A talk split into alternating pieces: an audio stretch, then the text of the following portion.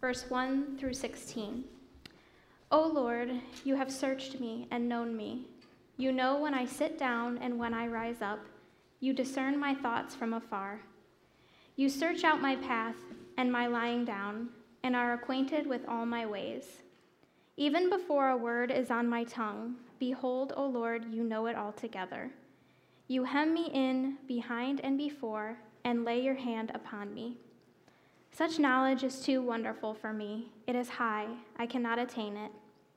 Where shall I go from your spirit, or where shall I flee from your presence? If I ascend to heaven, you are there. If I make my bed in Sheol, you are there. If I take the wings of the morning and dwell in the uttermost parts of the sea, even there your hand shall lead me, and your right hand shall hold me. If I say, Surely the darkness shall cover me, and the light about me be night, even the darkness is not dark to you. The night is bright as the day, for darkness is as light with you. For you formed my inward parts, you knitted me together in my mother's womb. I praise you, for I am fearfully and wonderfully made. Wonderful are your works, my soul knows it very well. My frame was not hidden from you when I was being made in secret, intricately woven in the depths of the earth. Your eyes saw my unformed substance. In your book were written, every one of them, the days that were formed for me, when as yet there was none of them.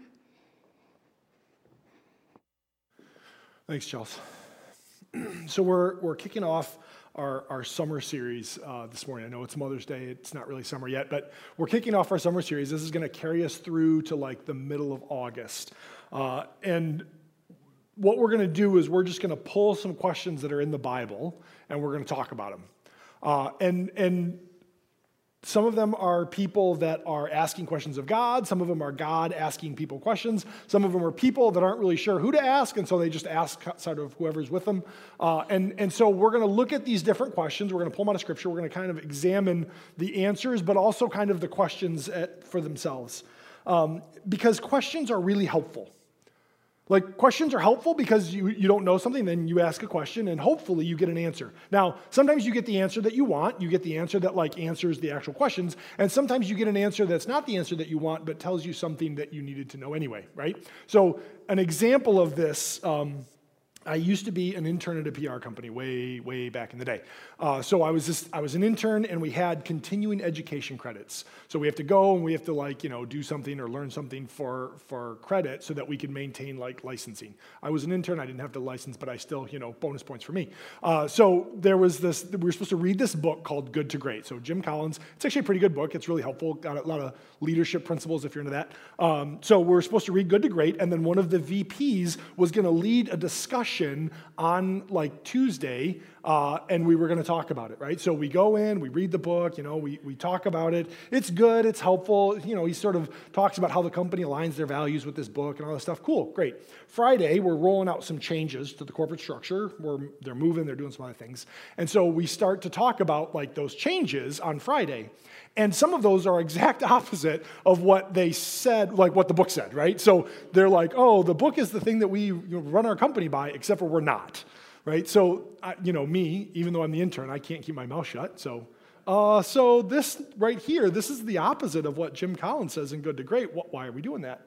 And the VP that led the class discussion, so he should have known better, right? He kind of just hems and haw and like waffles his way around the question which was actually helpful, right? Because now I know that even though you say you're following this book, you're not actually following this book. You don't believe this book, right? And also, it was helpful for him because he knows this guy, this one's trouble, right? So, not long after that, you know, a month and a half later, like, oh, Nate's not working here anymore because it wasn't a good culture fit. So, it was a mutual parting, you know, like, I knew it wasn't going to work. They knew it wasn't going to work. It was good. It was helpful for all of us. But that question, like, even though that wasn't maybe the answer that I was hoping for, it, it revealed a lot, right? And so we're asking questions and we're looking at not just you know the answers to the questions but the why of the question and the motive for the question and then why do we get the answer that we get to? Uh, so this morning's question that we're, we're talking about is uh, where are you? And that's in genesis chapter 3 and so if you want to turn your bibles we're going to be covering uh, that, that section. Uh, so just a little background for Genesis chapter 3. It's right at the beginning. So if you don't know where you're, it's at in your Bible, just start at the beginning and flip like four pages and you're probably there. Uh, so Genesis chapter 3. And what it is, is the world was created, the world is still uh, perfect. The, there's no sin in the world. And so Adam and Eve are living in this sinless world and they have a very close relationship with God. So they walk with God, they talk with God, they hang out with God. That's where they're at. And, and they're, that's just the way that their life is. They, they live in this garden, everything that they need is there, and they, they have this very close relationship with God. Um, and so we're going to start in, in verse 1, and we're going to read through, through verse 13. Verse 1 Now the serpent was more crafty than any other beast of the field that the Lord God had made. And he said to the woman, Did God actually say, You shall not eat of any tree in the garden? And the woman said to the serpent, We may eat the fruit of the trees in the garden, but God said, You shall not eat of the tree of the fruit that is in the midst of the garden, neither shall you touch it, lest you die. But the serpent said to the woman, You will not surely die. For God knows when you eat of it, your eyes will be opened, and you will be like God, knowing good and evil. So when, when, when, the woman saw that the tree was good for food, and that it was a delight to the eyes, and that the tree was to be desired to make one wise, she took and ate of its fruit, and also gave some to her husband who was with her, and he ate. Then both of their eyes were opened, they knew they were, they were naked, and they sewed fig leaves together and made themselves loincloths. When they heard the sound of God walking in the garden in the cool of the day, and the man and his wife hid themselves from the presence of the Lord God among the trees of the garden. But the Lord called to the man and said to him, Where are you? And he said, I heard the sound of you in the garden, and I was afraid because I was naked and I hid myself. And he said, Who told you you were naked? Have you eaten of the tree which I commanded you not to eat? And the man said, The woman whom you gave to me to be with me, she gave me the fruit of the tree, and I ate. And the Lord God said to the woman, What is this that you have done? And the woman said, The serpent deceived me, and I ate. So you don't learn this necessarily in Genesis, but the serpent here is Satan. We learn that in Revelation. It's actually like opposite end of the Bible. So it's this this is conversation between uh, Satan and, and Adam and Eve, and that's sort of what leads into the fall of man. So before we get to the question, where are you, which is the one we're going to wrestle with a little bit, we, we have to figure out how they got there how they got to the place where God was asking them where they are. So we're going to kind of work through that. And, and the, the journey to that spot is sort of led by Satan. He's the one that's kind of helping them move there, right? So he starts off his conversation with Eve Did God actually say? So it's not, it's not a genuine question. It's not a, a, a question that he actually wants the answer to, but he starts off his conversation with Eve with Did God actually say that this thing is wrong? Right? He's questioning whether or not you know what God has said. He's challenging her whether or not she really believes what God has said, but also does she even know what God has said? This is it's a leading question and it's intentionally leading Adam and Eve away from God. Right? Like he's challenging what, what God has said. Um, and it's a, it's a trap so that Eve starts to think about God negatively. Like, is this really what God said? Because it seems like this fruit is really good. It seems like it's a positive thing. It seems like that would be a good thing. And so, if God said no, are we sure that that's really what He would want? Like, if He's supposed to be a good God, are we sure that He would deny this of you? And so that's really what, what Satan's asking is would a good, fair, just God deny you this thing that you sure seem to want? It sure seems like a good thing. Is that fair? So he's, he's sort of painting God as, as an abusive manipulator, right? That, that God's denying somehow a good and right thing to, to Adam and Eve. And I think a lot of times this is where our journey away from God starts. Where, where if we've had a relationship with God, we sort of look at what God has said and we're like, but I want that thing. There's this thing that God has said, no, that's wrong, that's not healthy, that, that will damage me, and I want that. And so I'm like, did God really say that? Am I sure that God doesn't want me to have that? Or maybe, you know, that's not really what God said. Like, does God really hate the fact that I'm really proud of myself? Like, does God dislike that, or is that just something people say? Like, no, I, I think I deserve that. Is lust really bad, or can I engage in that a little bit? It's fun. I like that. It's, it's, good. it's okay, right? A little bit of jealousy, a little bit of envy. Like, eh, it's probably okay. I enjoy it. It feels good in the moment. It's probably fine. So we, we ask ourselves, like, did God really say that? Does God really have a problem with that? And the second step then kind of doubles down on that, right? The next question is, is if you do this, you'll be more powerful. You will be like God. You will be the one in control. You will be able to make the choices. You will be the one that makes the rules if you disobey. So God said this thing is bad, but Satan's saying that the reason that God said that is bad is because he's denying you the power that he has. He doesn't want you to be as powerful as, as he is. He's, he's holding you out of, of a good thing. He's in doing that intentionally and maliciously because he's jealous and he's selfish and he doesn't love you at all. He only loves himself. He doesn't care about you. And that's what Satan's saying. He's saying that God is evil and manipulative for denying this thing. And again, this is, this is the path that we walk down when we want to sin. Like we look at this thing and we say, I want that. Probably it's okay. Probably it's if I do this, if I choose this, it'll actually, I'll be in charge. I make my own rules. Right? And so then if I'm in charge, I get to do what I want and I can choose this thing and I have, now I'm free. And what we don't realize is that the reason that God said us said for us to not do that is because that damages us. Right? Like it's actually sin. The reason it's sinful isn't just because it's just sort of like this abstract concept of sin, but it's damaging to God's relationship with us. It's damaging to us. It's hurtful to the people around us. And God said no because it's bad. And so we look at this thing, oh, maybe just a little bit of lust. I'll just have a little bit of that and that'll be fine. And then it grows and it builds and it gets worse and worse and worse and it tears us apart. Just a little bit of jealousy, just a little bit of envy. And then it gets worse and it gets it grows. It gets to, to a thing that, that destroys our lives. And we don't realize that the reason that God said no is because it's actually a problem. And so we try to find our, our satisfaction, our happiness in these other things that sort of pop up a job or, or a car or or a spouse or, or whatever it is. We try to find our satisfaction there, and it's, it's okay. It's a good thing, and I love it. And if I just chase this one thing, it'll be okay. And God's like, Yeah, but you're walking away from me. You're, I specifically said, don't, don't chase that thing specifically. And so the, the path that we walk down is we question what God said and then we pretend that if we do what God said not to do, then it'll be okay, that we'll be in charge and we can handle it. And that's where we get away from God. That's where we walk away. And so Adam and Eve, you know, they looked at this fruit and they said, We're going to choose this, we're going to do this thing. And what they didn't really think through is the fact that they were walking away from God by doing that, that they were turning their backs on God and rejecting Him. And so the next question we have to sort of ask is where were Adam and Eve? What, where did they actually end up? Where did they go? They made that choice and, and they moved in a direction. They didn't physically go anywhere. They physically stayed in the garden. But then all of a sudden, God comes and they're afraid. They're running and hiding. They had this perfect, wonderful relationship with God. They would walk together as friends. They would communicate with Him one on one. And then God shows up. And rather than be like, oh, hey, my best friend is here, let's go hang out again, they ran and they hid. It, it, had previously been a joyful, happy relationship, and now all of a sudden Adam and Eve are slamming the door. They're not, they're not going to be a part of this. They're not participating. This is not a relationship that they want to be a part of. And so God comes to them and asks, Where are you?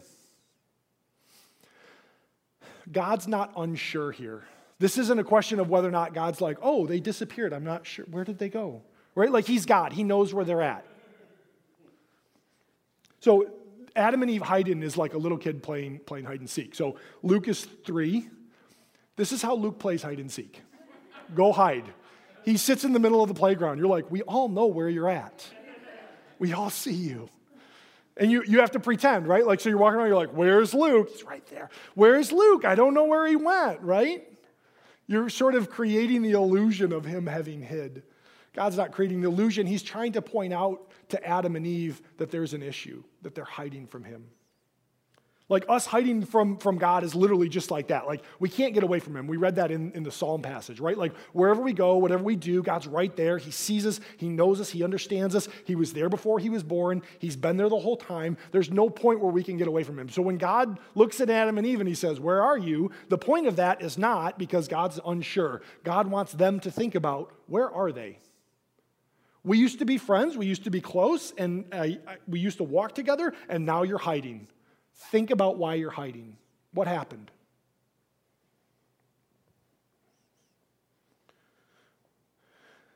So, God's response as he looks at Adam and Eve isn't one of aggressiveness, it's not one of anger, it's about, hey, you need to think about this.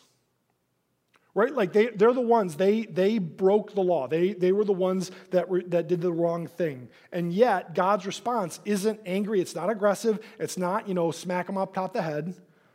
Derek Kidner says this He says, God's first word to a fallen man has all the marks of grace. It's a question, since to help him, he must draw rather than drive him out of hiding. So God loves Adam and Eve, and he says, You're hiding, and I want you to realize that you're hiding and come toward me. I don't want to chase you. I don't want to beat you over the head. I don't want to run after you. I want you to recognize where you're at and sort of sort of stand up and be like, huh, I'm not where I ought to be. Like God told them, if you eat of this fruit, you're going to die.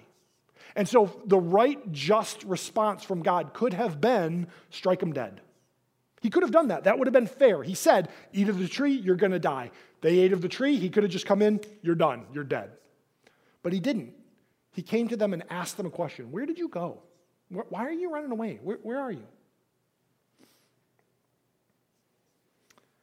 There's an old quote that sort of floats around Christianity. It says, Christians prick the conscience, but accusations harden the heart. Right? Like God's asking a question. Think about this. He doesn't come and say, You did this, you ruined this, you broke this relationship. He's not angry. He's not, you know, thumping on their chest about all their things that they did wrong. He's saying, Where are you? Can we have a conversation about why you're running away from me? I love you. I would like to have that relationship. Can you come back? God's goal is to help them to recognize their sin. He's trying to help them realize that they've made a bad decision and they need to stop making that bad decision. He's trying to pull them back into a relationship with himself. He's not yelling at them, he's not, not screaming at him. He's saying, I love you, I, I don't want you to run away. So, how do an Adam and Eve respond? Like, if the point of the question for God is to help them to realize, like, you went astray, you messed up, why did you do that, where are you now? If the point of that is for them to understand that, well, how did they react? What was their reaction to God's question? There's, there's kind of three different things that they, that they say as they respond. The first one is that Adam says, I was afraid. Right? Like, he starts off with, he's afraid. So Adam probably didn't understand biological death. He probably didn't understand, you know, what the consequence of his action were, but he did understand that he was separated from God. He did realize that he had been separated from his closest relationship, that his source of life and light and happiness was somehow disconnected from him. Right? Death is just separation. That's all it is. It's a big separation. And so Adam sort of started to realize the emotional and spiritual consequences of his sin as he's separated from God. He's afraid. And we often respond to sin this way. We often hide. We often are afraid when we sin. We separate ourselves. We're afraid of consequences. We're afraid of justice. We're afraid of the people that we've disappointed. His next thing is shame, right? He says, I was naked. Now, he was naked before, it says that, right? He, back in chapter 2, it says they were both naked, they weren't ashamed. It wasn't an issue. It was just a guy and his wife and God. It's the only three people on the planet, so it's fine. Um, and now all of a sudden, it's the same three people, but he's ashamed. There's shame there. He's like, I, I'm exposed. I feel like this is wrong. I don't want to be this way. He, he's feeling that shame. And again, it's because of the sin. He's sin. He recognizes that he's done something wrong, and so he's ashamed of what he's done. He wants to hide his sin. He, he feels that, that breakage. He feels that he's done this wrong thing and offended God. And then the third thing it says is he hid himself. Right? So he was afraid, he was ashamed, and so his immediate reaction is, I'm going to go hide. And he hides physically, right? So he's in the garden, he's hiding in the bushes, and then God comes and says, Where are you? And he knows he can't run away from God, so he kind of comes out. He's kind of awkward. He's still ashamed, he's still afraid. But then he tries to hide emotionally because he can't hide physically, right? Like you keep reading, and God's like, What happened? And he's like, The woman did it. He's trying to take his guilt and hide it behind her, right? Like, I'm guilty, I'm wrong, but if I point out her bigger guilt, then maybe I get away with this, right? And then the woman responds the same way. She's like, Yeah, uh, the serpent, he made me do it. She's going to hide her guilt behind the serpent. And so everybody's trying to hide their guilt. They're trying to hide physically, they can't do that. They try to hide emotionally. That's their response fear, shame, I'm going to hide. Neither Adam or Eve were willing to admit, sort of fully, where they were and what had happened. They didn't want to deal with the consequences of it. They didn't want to deal with the shame and the fear that they felt, so they'd rather run and hide.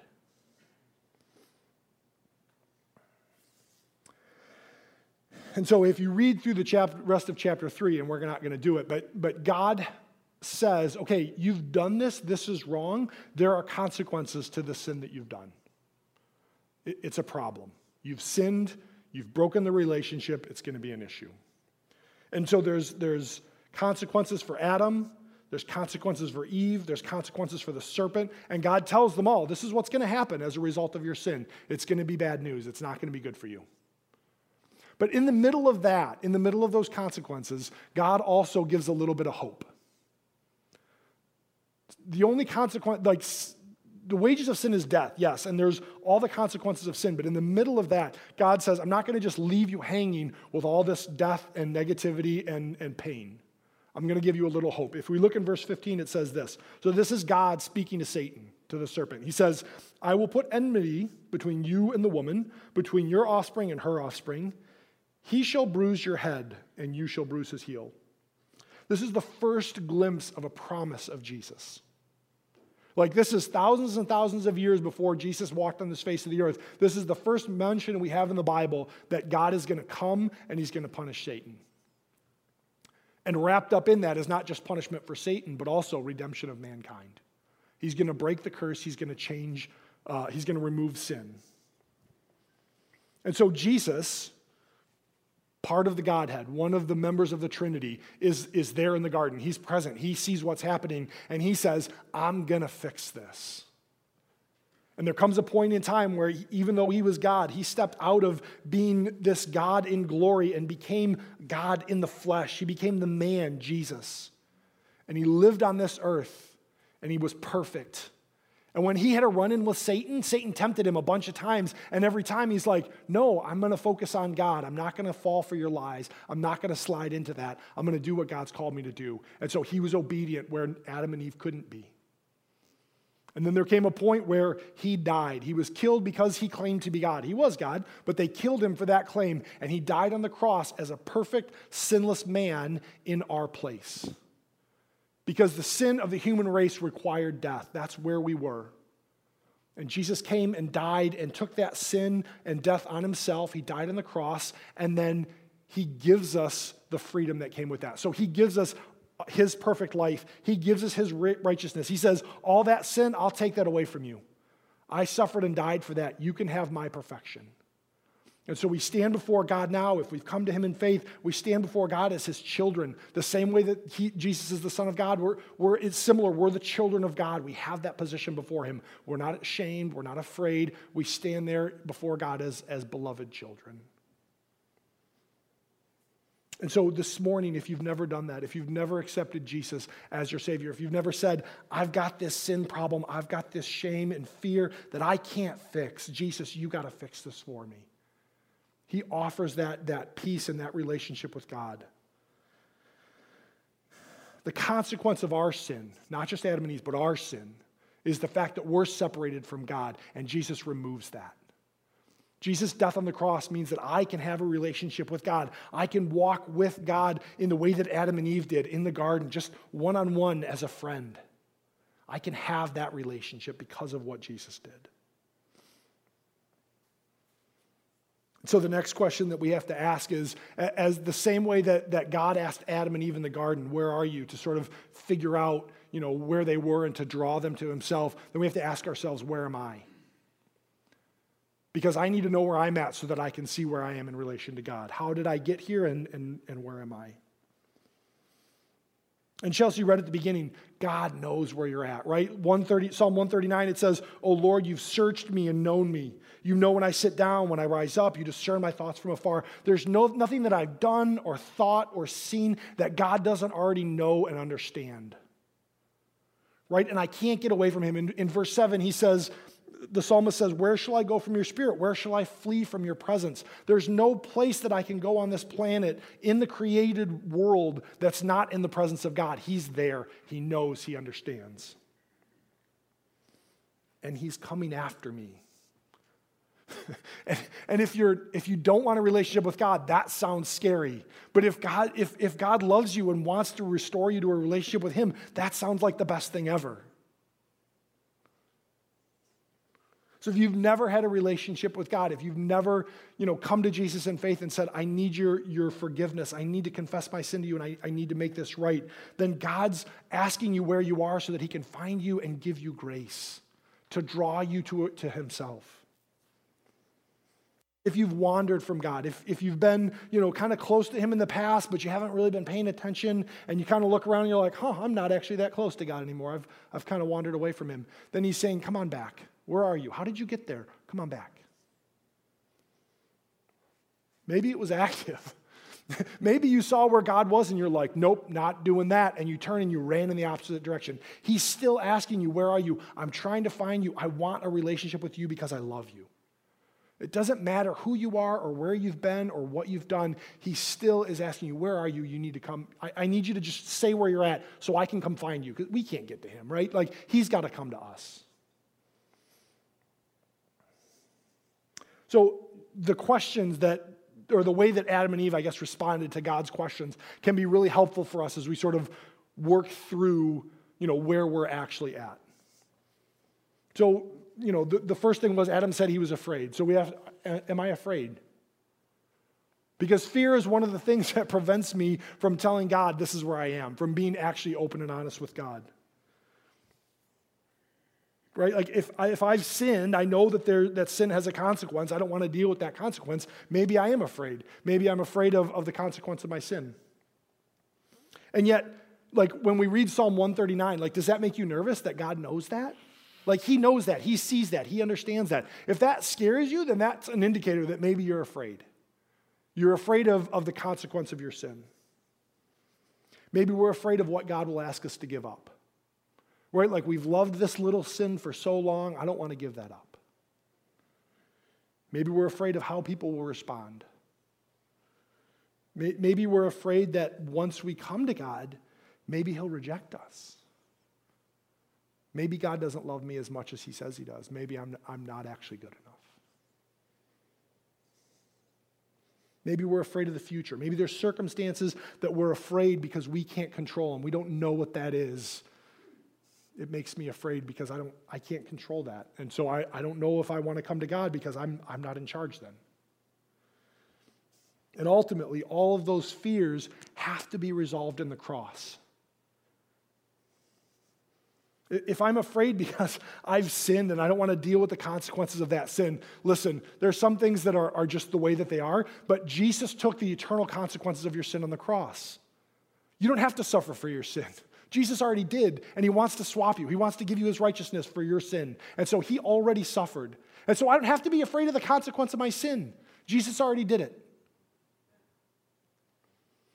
I don't have to be afraid of, of what God wants me to do because when I have a relationship with Him, He'll walk with me through it.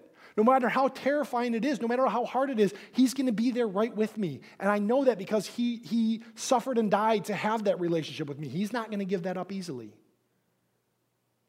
If I'm not sure that God really loves me that much, again, look at the cross. He died for me, He died for you.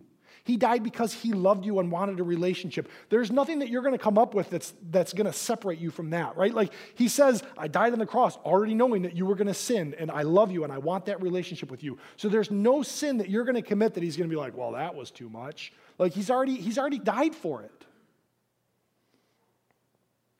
So, anytime that we have fear that starts to well up in our lives, if we're walking with the Lord, we can look back at the cross and be like, that solves my fear. There's nothing that I have to be afraid of if Jesus conquered sin and death for, for a relationship with me. The next thing that, that Adam said was he, was he was ashamed, right? He was naked and, and so he was ashamed. And shame is another barrier for us to, to come into Jesus. We've rebelled, we've dishonored God, we've embarrassed people, we've embarrassed ourselves, and we don't want to admit that. We don't want to say that I actually did that. Are you ashamed of your past? Are you ashamed of what you are doing? Are you ashamed of something that you want to do?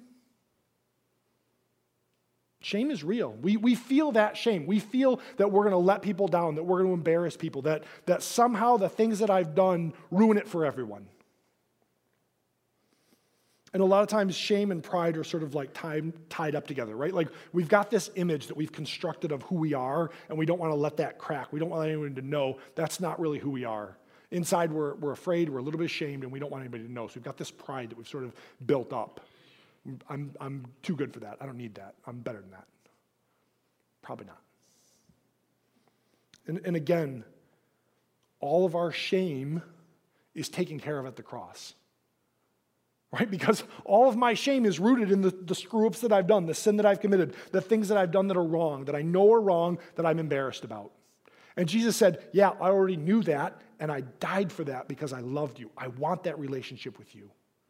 And so when I feel that shame starting to well up because I'm embarrassed and I don't want anyone to know or I don't want to admit that, we have to say, God already fixed that right? I don't have to be ashamed. He loved me in spite of what I did. And he comes to me and he said, I'm going to take that shame away from you. I'm going to make you a child of God. There's no place in the universe that's more honored than a child of God, right? And so he puts us in this place of high honor and says, I love you. I put you there because I care about you so much. Don't be ashamed. Just admit that you need my grace.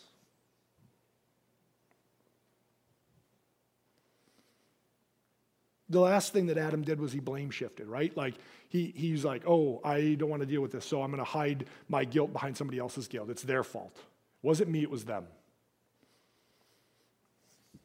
I think a lot of times this is where we, we go off the rails, right? We want to blame everybody else for our problems. It was my parents, right? Like they screwed me up, and so this is just the way that I am. It was actually my grandma and grandpa that screwed up my mom and dad that then screwed me up. Like we'll, we'll go a little bit further. Or, or maybe it's, you know, it's this person that I'm in a relationship with and I'm kind of scarred as a result of that and it's not healthy. Or it's my kids. My kids pull me away from God. They distract me. They, I, I can't do it because of my kids. My boss. My boss is angry all the time, so it makes me frustrated, so then I sin, and that's why I'm not close with God. Job, school, whatever it is, it's somebody else's fault. It's them, and they do these things, and then I react in this way, and that's, that's my problem. That's why I'm not close with God. And I'm not going to say that you haven't been sinned against because you have. We live in a planet where everyone's a sinner, we get sinned against. But the reason that you're far away from God, the reason that you're separated from God, isn't somebody else's sin, it's your sin. That's maybe not your favorite thing to hear this morning, but it's true. And so rather than, you know, pointing at somebody else and saying they're the problem, it's their fault, I need to come before God and say, I committed my sin. I'm the one that did this. No matter what the, the other reasons were, no matter what I think justifies it in my brain, I'm still the one that's a sinner. I need to confess. I need to repent. And so I stand before God not trying to figure out how I can get somebody else on the hook for something that they did, but I need to say, I, am the one that's a sinner. But again, that's resolved in the cross right? Like we look at Jesus, and, and Jesus said, I knew you were going to do that. I knew that you were going to sin that way, and I died for that because I love you. You don't have to blame shift. The consequences have already been taken on. You can have a relationship with me if you're willing to just stand before me and admit it, right? And so we need to quit blame shifting and just say, God, I'm the one, I'm the sinner. I need to come to you. At the end of all of this, when God asks us, Where are you? It's an invitation. He's not mad at you. He's not angry with you. He's saying, Where are you? so that you recognize that you're far from Him because you ran away. Because He loves you and He wants to come find you. Like God's looking for you. That's, that's how He is. Whether you had a relationship with Him at one point and you wandered away, or you never wanted a relationship with Him and ran away as fast as you can, it doesn't matter. He still loves you and He still wants to have that relationship with you. So He's asking you, Where are you? Pay attention to where you are because I, I want that relationship with you because I love you. And Jesus provided the way for us to have that relationship with God through his death on the cross. That's the way that we have that relationship. And so when we come to Him in faith and we confess, Lord, I'm wrong, I'm a sinner, regardless of whether we've done that before or we've done that a thousand times, we still come to Him in faith and say, I'm a sinner, I was wrong. And what does He do? He takes away our shame, He takes away our guilt, and He, he gives us the position of honor because He loves us. Let's pray. Heavenly Father, we thank you for your love for us. We thank you for the fact that even as far back as when we first fell as a human race, you still loved us enough to start the plan in action to redeem us to yourself. And so now, as we stand before you, we can say, because of the cross of Christ, because of the blood of Jesus, because of that, I stand as your child. I'm not ashamed, I'm not afraid.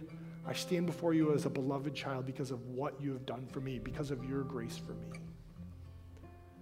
I pray that that would be the thing that we live our lives out of. That, that the fact that you've loved us enough to give your son for us is, is the reason that we live our lives. That that motivates us to live in a way that's generous and forgiving and, and understanding the way that you are. I pray that this would be a moment where we would come to you, that we would recognize where we've gone away, where we've wandered off, and that we would turn and look you on the eye and say, I want you to find me.